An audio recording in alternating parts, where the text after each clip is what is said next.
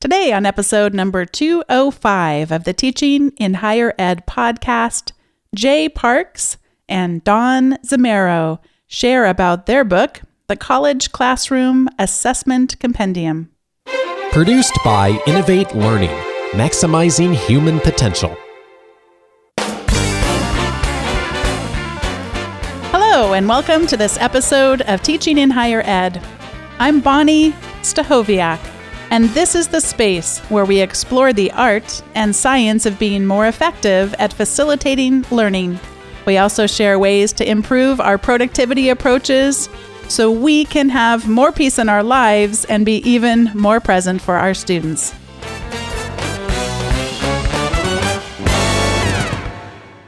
Today, I'm welcoming back to the show Dawn Zimmaro and Jay Parkes, the authors of the College Classroom Assessment Compendium. Dawn is a senior program manager for learning assessment at Amazon, where she helps to innovate and scale workforce learning. She previously served as the director of learning design and assessment at the Open Learning Initiative at Stanford University, where she led the development of pedagogical and assessment solutions related to innovations in blended and online learning in higher education courses. Also joining Dawn today is her co author, Jay Parkes. Jay is professor of educational psychology at the University of New Mexico in Albuquerque. He teaches courses in classroom assessment and college teaching, as well as social science research methods. He's conducted research in classroom assessments in public schools, at universities, and at a medical school. He's offered workshops over the years on assessment topics to a wide variety of instructors. Dawn and Jay, welcome back to Teaching in Higher Ed. Thanks for having us. We're delighted to be back. Yeah, great to be here. Well, as you already know, because we've been corresponding over email, I absolutely loved this book. I was teasing each of you and saying you must not be capable of writing a book that's not going to totally captivate me. So I'd like to start today just by saying thank you for such a meaningful, significant, wonderful book. Well, thank you for saying so. I, and we need to thank all those people who ask us these questions that contributed to the structure and contributed to the topics. So it's it's in part due to the daily lives we live that it became what it was. So the book is the College Classroom Assessment Compendium. And it's different from the last book I read of yours. You've been on the show before, and I'll link to that episode in the show notes. And that book was about multiple choice questions. How do you write those well? How do you write those kinds of exams well? And this is a whole different structure. Could you talk a little bit about what the book is structured like so people can know the type of book that it is and how they might go about reading it? And then also what made you decide to go that route for the book? Yeah, uh, I'll talk about the structure a little bit. So you mentioned our first book, multiple choice testing, and and that was a deep dive on one particular topic but you know jay has been working as a faculty member for over 20 years and doing consulting with his colleagues and i've been a consultant with uh, faculty members at university campuses and doing some teaching as a part of that role as well. And over the last two decades we have heard similar questions around assessment from our colleagues and in our consulting role and so the structure for this and, and the thing that really germinated the seed for this idea was all those questions over the years that we kept hearing faculty members, instructors struggle with. And so the structure was really intended to be short encyclopedia like entries that would help just in time questions. I'm, I'm teaching a class and a student misses an exam and how do I handle makeup work and makeup exams or do I give you know I'm planning my course for next semester do I embed participation grades as a part of that and effort grades as a part of that? So we really wanted to have them be consumable short entries that faculty members and instructors could refer to, really framed around an assessment philosophy evidence and best practices. So it's grounded in the research, but it's easily accessible. There may be two or three pages. And we also framed it around a, a, recommendation when we felt that felt that that was justified based on our own experience and what the research suggests. So what you know how should you handle excuses for missed exams how should you handle you know different questions that students ask about what we call grade grubbing and so i describe it as having the consultant at your fingertips as well as the colleague down the hall and that was the intent for this resource Yeah, one of the things that you do, although you do it in such a concise way, it's truly brilliant. But but you'll say, you know, this is what the research says about this. This is how some people handle it. And then like you said, oftentimes you'll say this is our recommendation on how to handle it. Jay, why did you and Dawn decide to go this route for the book? The kind of structure you decided on? Well, it actually has two structures simultaneously. As Dawn said, there's the just in time structure with short entries on focused topics, and yet behind it all is a is a set of values and beliefs and philosophy that every instructor has. It may not be particularly uh, articulate or explicit, but it does tie together. And so there are actually two structures. There's the pick up the entry and read what you need. There's also then we've structured it with connections between entries. So every entry has a see also at the bottom with connected entries. And even if a topic is mentioned in the middle of an entry, we have it bold faced or in the ebook, you can just click on it and hot link right to the next entry. And so it's possible, as you said, to read it straight through or to or to work your way through it almost in choose your own adventure style and let it help you form your own assessment philosophy. So it's in some respects it's sort of two books in one because we see the need both for that just in time answer but also for faculty to do more thinking systematically about why they do what they do. What has been your experience as far as how effective most faculty are at being able to do this? When you when you ask them about why they have certain course policies regarding assessment, how good are we in general at articulating those values, beliefs, and, and our philosophies?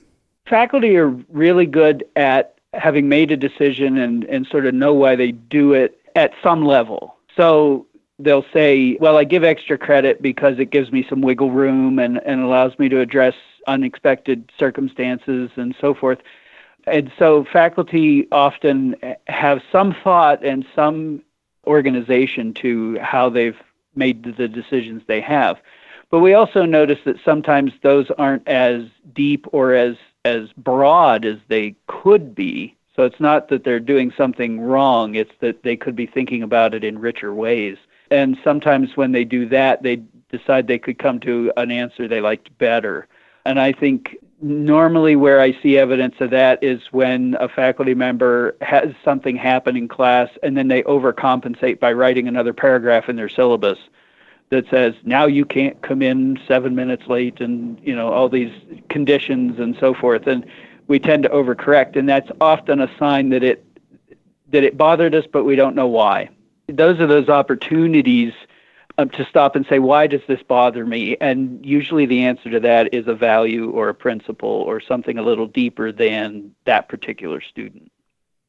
One of the things i found in reading it too was where I had attempted to solve a problem or express my values in one area and then not really realizing that it affected another area that maybe I didn't want to dismantle that other area that was also supportive of my values and beliefs. And you helped me be more integrative, I think is maybe the best word I can think of in terms of seeing where there were gaps in, in my own approaches. And just to add to that, I, I think faculty members are often challenged to write, you know, teaching philosophy statements and and think about how they communicate and inter- interact around their subject matter expertise. But when it comes to assessment and classroom assessment, I think, you know, instructors in, in my work with them over the years have really been challenged of assessment is not just grading and thinking truly around the values and principles and beliefs. And as Jay mentioned, there may be a precipitating factor that challenges somebody to think a little bit differently. But what we're trying to do here is really weave that, that assessment philosophy throughout all of the entries. So it may just be a just in time question that you have a need to have answered, but underlying that really is challenging the reader to think about well how does this interact? You know if i if i do late work policies how does this interact with all the other policies that i have around assessment? It's not just about you know a grading contract but it's really about how do we really support student learning and the outcomes that they need as a as an educator. And and i think that is a different framing than than i've seen and and a, a framing that we have in our conversations with colleagues and and faculty members one of the values that you talk about as embedded in all aspects of assessment involves ethics, of course. And specifically, and I'm quoting from your book here, we're also focused here on academic beneficence. That is, actions which promote the student's academic good and academic welfare. I know we could spend hours and hours talking about this, but I'd love for uh, both of you to just share a little bit of where we get ourselves into trouble in terms of fairness. Where are we not as fair as we should be, and where are we trying to be too fair when we're actually hurting ourselves in terms of living up to these values and beliefs? Well, I, I'll speak to the beneficence piece because that's been one of my favorite parts of working on this was elaborating what that is. And it's an ethical principle that says we are supposed to be working for our students good but there's also a downside there that, that we often don't think about which is we can be essentially too nice to our students. And so for example in if we're writing with students and publishing with students it's actually unethical to put their name on a paper if they haven't contributed and earned that authorship. And yet some folks will do that. And so being nice can actually be an ethical problem. And so being tighter and more concise about what we mean by being nice is important. And and when we were working through this and as I talked to instructors here on my campus, they've really gravitated towards the distinction between general welfare and academic welfare. That there are times when what's in the student's general welfare in, in their general good. So they've got the flu, they're going to be out for 10 days. What's best for their health may be different from their academic welfare, which is what's going to help them master the material in the course.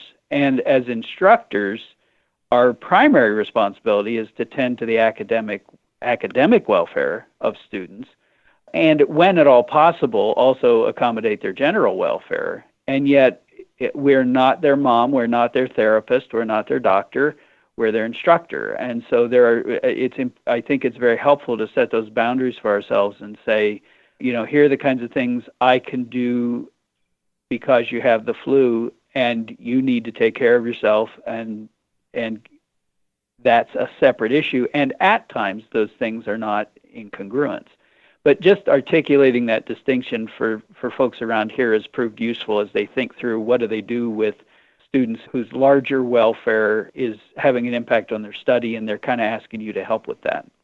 You mentioned extra credit earlier, and I think just now, and I've just heard so many times colleagues say, Gosh, you know, I, I as hard as these students are working, I, I can't have anyone fail this class. And so if I tell them in the beginning of the class that if they work really hard, they just won't fail this class. And that's the that's where they bring in extra credit. I know both of you really I don't know if wrestled is the right word because I don't did you have a sense before you started to do this work? I mean, how, how long have you uh, been recommending no extra credit?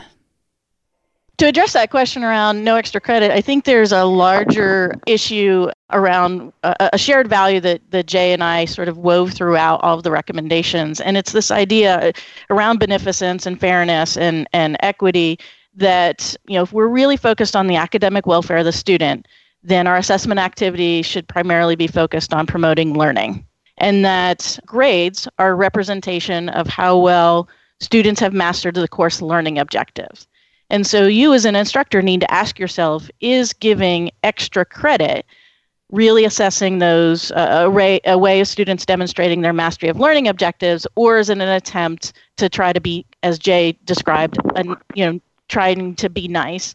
And I think that philosophy of really what are your learning objectives how are you designing assessments to support mastery of those learning objectives and then creating a plan to, to support student learning outcomes is really the focus of, of how we ground most of our recommendations. So that that don't provide extra credit i've been working with faculty members asking them you know what are the learning objectives? How does extra credit really support their mastery of learning objectives or is it to help support the that effort in the class? The student who goes above and beyond or maybe struggling but puts in a lot more time compared to the student who just seems to get it naturally and isn't putting as much effort but is still earning the same grade. And ultimately if you're measuring the learning objectives you kind of have to disregard things like effort and extra credit because they're not really getting at the heart of what your your academic experience and your te- teaching experience should be like.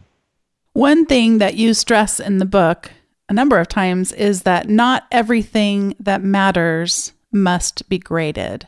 Could you tell us a little bit more about that? Well, I think there's a, an approach among some faculty to think of grades as an economy that that in order to get something from students, you have to pay them for it with grades or points. And grades are an economy, but they're not only an economy. And so there are all kinds of things that we can expect of students that we don't have to pay for with a grade. We expect them to come to class, and, and some people grade attendance, but I think there's a reasonable assumption that you should be coming to class. You should be coming to class following the university's dress code. We don't grade for that. We don't grade on whether you've brought a laptop or a or a notebook or a pen with you. We sort of just say you will need these materials and we expect you to bring them. And so where where do we draw that line? And I I think what we want to push people to think about is that line can be further than we think it does. And my favorite example of this is the notorious problem of getting students to read before they come to class. And so one of the strategies is to think of it economically and say, okay, there'll be a quiz or there'll be some something you do at the beginning of class that will earn you points if you've read the readings. Another approach though is to have a learning activity, something in those first few minutes of class that demands knowledge of the reading in order for the students to participate and succeed at that learning task to make it intrinsically valuable. And I think if we start to think more deeply about how can we set expectations in ways where it's simply an expectation, it's not something we're transacting over, we might move grades away from some of these things. Another way to think about it is how does your profession treat these things?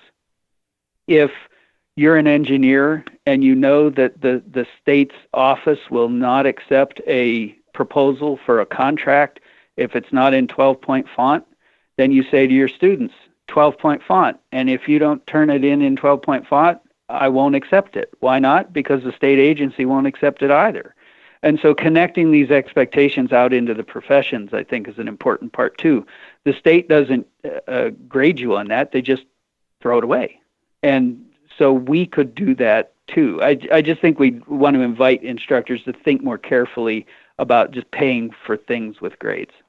Yeah, and, and as a follow up to that, I, I think we often differentiate between learning and assessment and that they are not actually two sides of the same experience. So, a learning activity that doesn't necessarily have a grade associated with it is a type of assessment of where the student may have misconceptions or misunderstandings. And, and so, you can do ungraded activities in the classroom that enhance their learning experiences that may be tied to a more formal graded activity, but the student actually sees value in it. And so, whether it's a conversation that you're having with a student in the classroom based on their learning experiences, or a formative assessment where you're collecting ideas about a muddiest point or a misconception, if students see value in that activity, there doesn't necessarily need to be a grading economy associated with it. And so I think connecting learning assessment in meaningful ways is a really critical component of enhancing the learning experience for students and taking the focus off of grading and putting it back on what is it that you want students to master and having them actually take ownership of that as a part of their classroom experience. We've talked about grading throughout our conversation so far, and I'm going to take a little break in our conversation and share about today's sponsor for the episode, and that is Text Expander. Text Expander is one of the first programs I ever install on any computer that I have. It's that essential to the work that I do. And what it lets us do is create what are called snippets. And a snippet is just a little bit of text that we type, and when we press our space bar, it spits out either a little bit of text that's hard for us to remember, like I can never remember my work phone number for some terrible reason, probably because I never dial it. And then it could spit out a lot of text, like the show notes for every episode are they start out as a snippet, T I H E as in teaching in higher ed, S N. I press space, and actually I can include variables in there. I can have what the episode number is, what the guest or get in this case guests are. And it's really the more that you think about the repetitive tasks that we do, and we do this a lot in grading, of course, we want to spend our time providing the meaningful feedback so let's take some of the repetitive parts and automate that. That's really the goal. And it doesn't have to just be with grading. We can do this with our meeting agendas. We can do it with mailing addresses. I'm, I also don't ever remember my PO box number for if someone wants to ship me out a book or a package, then uh, we usually use a PO box, and that's something that I have a snippet for or reference letter requests from students, or even just directions if someone's going to come visit the campus. We can have all those things in a text expander snippet. And I want to thank them for the support of the show and just for making a fabulous product that, again, is my essential go-to and and now it's nice because it's on windows and on mac that was not always the case and there'll be a link in the show notes at teachinginhighered.com slash 205 for you to take advantage of a discount that they have for teaching in higher ed listeners. So thanks again to Text Expander for sponsoring today's episode. And now I feel like we should have some kind of a drum roll here because. I want to tell you really the biggest struggle I had in a good way because you helped me learn. You're still helping me learn. I was mentioning before we started recording just how much I'm still thinking about the book Here's the recommendation that you have for us do not drop the lowest grade or let students choose a grade to drop. And this is something that I started doing about a year or perhaps even more than that ago that I felt like solved all my problems, not, not all my problems, but solved a big one because I do know that life happens sometimes and, and, you know, our students have really difficult things that come up. And if it is a one off thing, then I want to have some flexibility where the stakes aren't so high that they almost, you know, it turns into like a fatalistic thing for them. And it's just been completely transformative.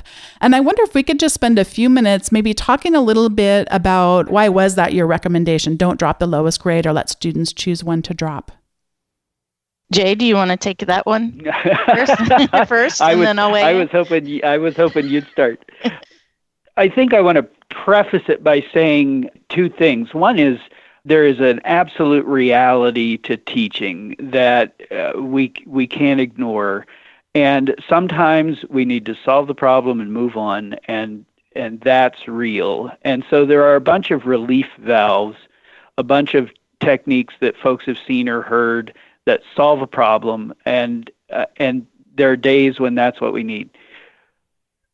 Every relief valve, though, has deeper issues with it, and so this this technique of uh, letting students drop a score or miss an exam or something like that is a valve insofar as as you alluded to bonnie it uh, it takes away the the need to deal with student excuses, to have a, an approach to makeups, to have to have a makeup prepared.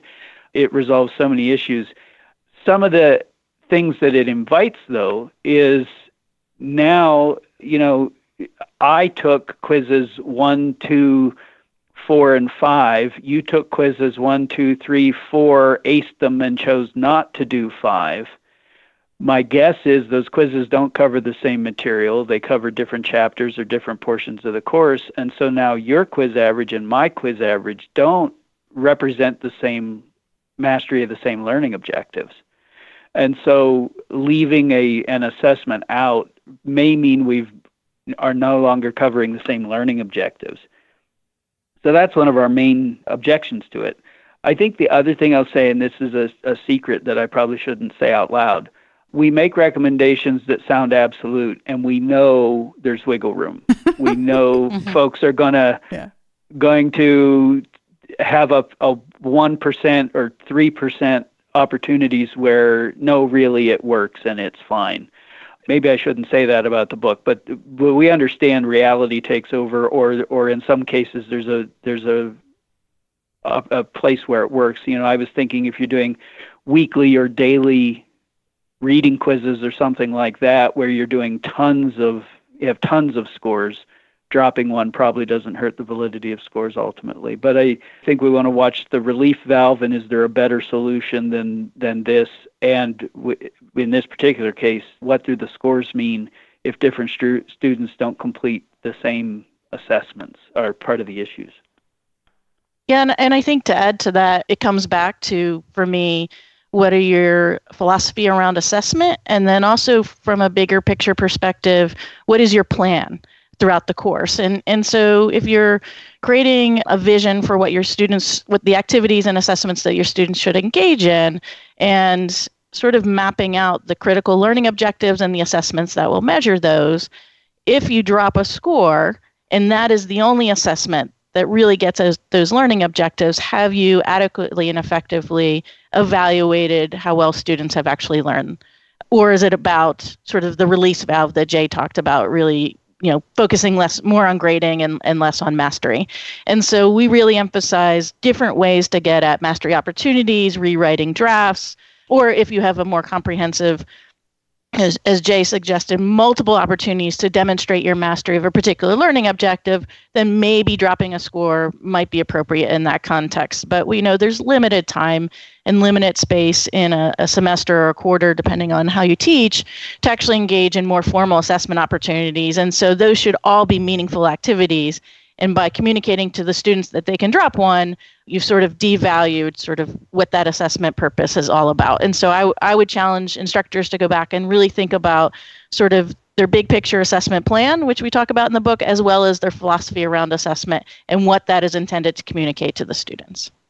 One of the other things I took away from your writing about this was that by having it be more of this, you know, fluid, you can drop a, a score here, that we're we're almost emphasizing grades more in that case. That if we it, it doesn't unless we do the things that you just described, we're not really having the grade represent learning. The grade is representing some sort of a gamified way of acquiring a series of points to get to the desired outcome. And and I, I did like your emphasis on learning. It really challenged me to think through that. And I'm actually pleased about your answer too, because I think that when I went back and looked at the way I have structured these dropping, and they're often of quizzes, just like you described, Jay. But what I realized is in most cases, that's not the only way I measure their learning for a particular outcome.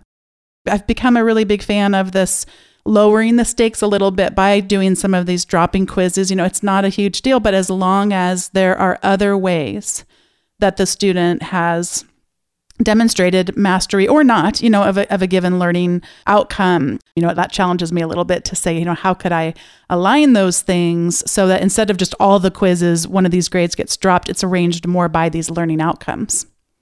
Well, Bonnie, I think you're in some respects our ideal reader because you're such a reflective instructor, and you you read the the way we discuss the topic and and you reflect on what that means for you. I think uh, in our workshops and so forth, we get the instructor who just says, "No, mm. that's not right."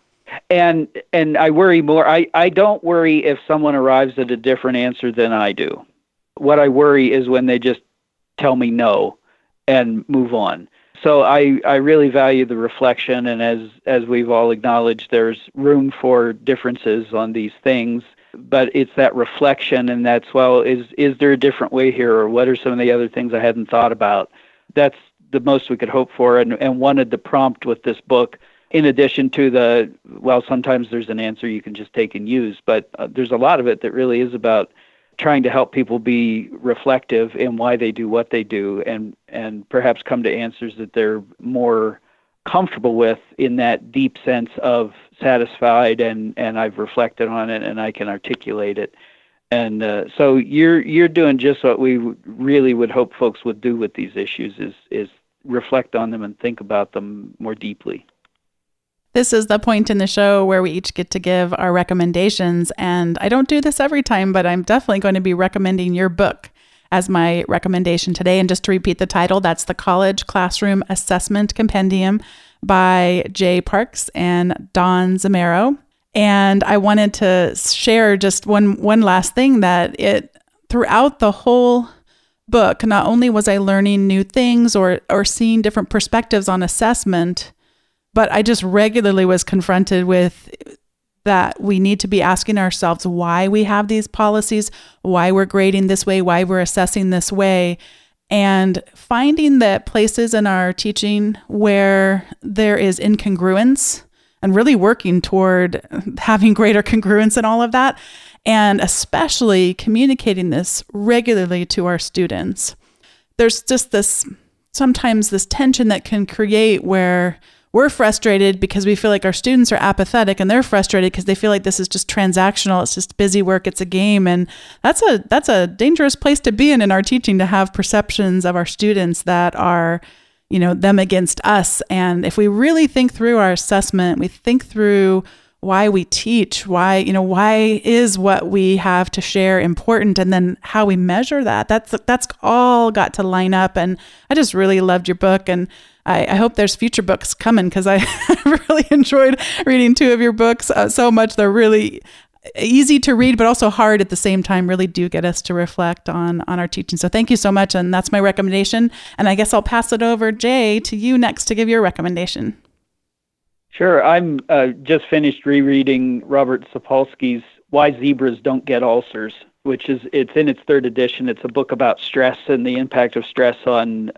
physiologically and psychologically, and it's sobering in all the detail and how chronic stress affects our lives. And but it's also a great reminder of why we need to take care of ourselves and handle stress better. He's such a great writer and puts it in layman's terms and and makes it funny to read about how stress hurts people, which sounds awful, but that's the way he does it. And he, the title "Why Zebras Don't Get Ulcers" makes the point that zebras, when the tiger jumps out of the brush at them, take off and get away, and their heart races, and they have other stress responses. And several minutes later, they're over that and they move on with their lives. And people don't do that. People constantly are responding as if the tiger just leapt out of the brush at us. And the other difference that I appreciate is human beings have a capacity that other animals do not have to produce the exact same psychological response, or I'm sorry, physiological response, just by recalling that experience. So I can sit here at my desk and think about an interaction, a tough interaction with a student, and have the same stress response sitting here as I did when I was interacting with the student. So why Zebras Don't Get Ulcers by Robert Sapolsky is just a great, fun read and a and a good look at the damage stress can do and why we should take care of ourselves. It sounds absolutely fascinating, and I, I, I'm sure I would never have that happen to me, but I, am I'm, I'm sure I know a few people who do. Thank you so much. You need to read the book. I do. I, it's gonna go. It, it, might even go right in the shopping cart, and I won't even probably wait with the wait list or the wish list. Yes, it sounds really excellent. Thank you. And Dawn, what do you have to recommend today? Yeah, my recommendation is a book called How Not to Be Wrong The Power of Mathematical Thinking by Jordan Ellenberg. And the author provided a quote, I think, that sums up sort of what attracted me to this book and, and what I find fascinating. And he said, Math gives us a way of being unsure in a principled way. And so there's so much uncertainty, and as citizens and just individuals, and we're inundated with data every day and reports and headlines. And in my own teaching of introductory statistics, I was trying to get my students to be statistically literate. And I think this book really got at the heart of how to think about mathematics and statistics in a way to answer common problems and, and really be literate about the kinds of information and claims that are being made all around us every day. He mentions a report where uh, there's a prediction that 100% of Americans will be obese by 2048, and a study that got published, and and really challenging those kind of claims and not necessarily having to understand the formulas or the deep mathematics or statistics behind claims that are made like that, but just understanding how to reason and understand the world around us in a better way using sort of numbers and, and, and common sense around mathematical constructs. And so I would actually have titled his book How to Be Mostly Right, because rather than How Not to Be Wrong because you know at the end of the book he actually talks about hedging and you know some of the ways in which we talk about our chances of being right. And i think it was just a fascinating easily consumable digestible book with practical experiences in everyday life about how this kind of reasoning can really help us think and be better consumers around around data and and headlines that we see in newspapers and websites and and different things of, uh, of that nature. So it, it made me think in a different way and and how i can communicate with colleagues and peers as well who may not be, you know, when I tell them I do statistics, their eyes glaze over. And so this is a way to, to give some anecdotes and stories about how to actually use that in everyday life. And if we are not teachers of statistics, will we be able to consume this book as well? Oh, absolutely. Which is why I picked it up. Uh, I have uh, two teenagers in the household who are both sort of not very interested in the discipline of mathematics, and I've been trying to tell them, as well as folks who, like I said, you know, of my own generation who learn that I, I do statistics eh, about how to, you know, make sense of, of the world around us. So it is absolutely readable by. I will give this to my teenagers uh, to read, maybe older teenagers. Um, they may not they may not get past chapter one, but I would encourage folks from all disciplines to, to read this book. Well, thank you both for these recommendations. You're making my to read list a lot longer. it sounds like it'll also be a lot better too. So thank you for that. And I just really love your book and love getting to have conversations with you. And do either of you have anything to share in terms of anything on the horizon with either of your writing? No, I think what was funny is with the multiple choice book, we had a, everything was an exclusion rule. If it wasn't about multiple choice, we didn't write about it. And with this book, we had everything was an inclusion rule. Oh, we could write about that. Oh, we could write about that. And so we, for the moment, have exhausted ourselves. So we are thinking, we are, we do have ideas, and we have not covered the ground completely. That's for sure. But so we don't have that here's what we're percolating next in a in a real concrete way. But we have talked about needing to complete the trilogy of our of our co-authorship. So uh, we're still still contemplating what the you know final end chapter would be in that ch- trilogy around assessment well, it sounds like the trick for me, if I want to get you to write more books, is just to start sending you all the questions I get from the teaching and higher ed audience, because some of them are really hard questions. So you could start putting them in your file cabinet when they got big enough. Start the next one. well, thanks so much for your time today. I really appreciate the conversation. Thank you, Bonnie. It's always a delight to talk with you. Yes, thank you so much, Bonnie. What a pleasure it was to get to have another conversation with Dawn Zimmaro and Jay Parkes. And thanks to both of them for lending their expertise about assessment on today's episode. If you'd like to look at the show notes for the episode, they're at teachinginhighered.com slash 205.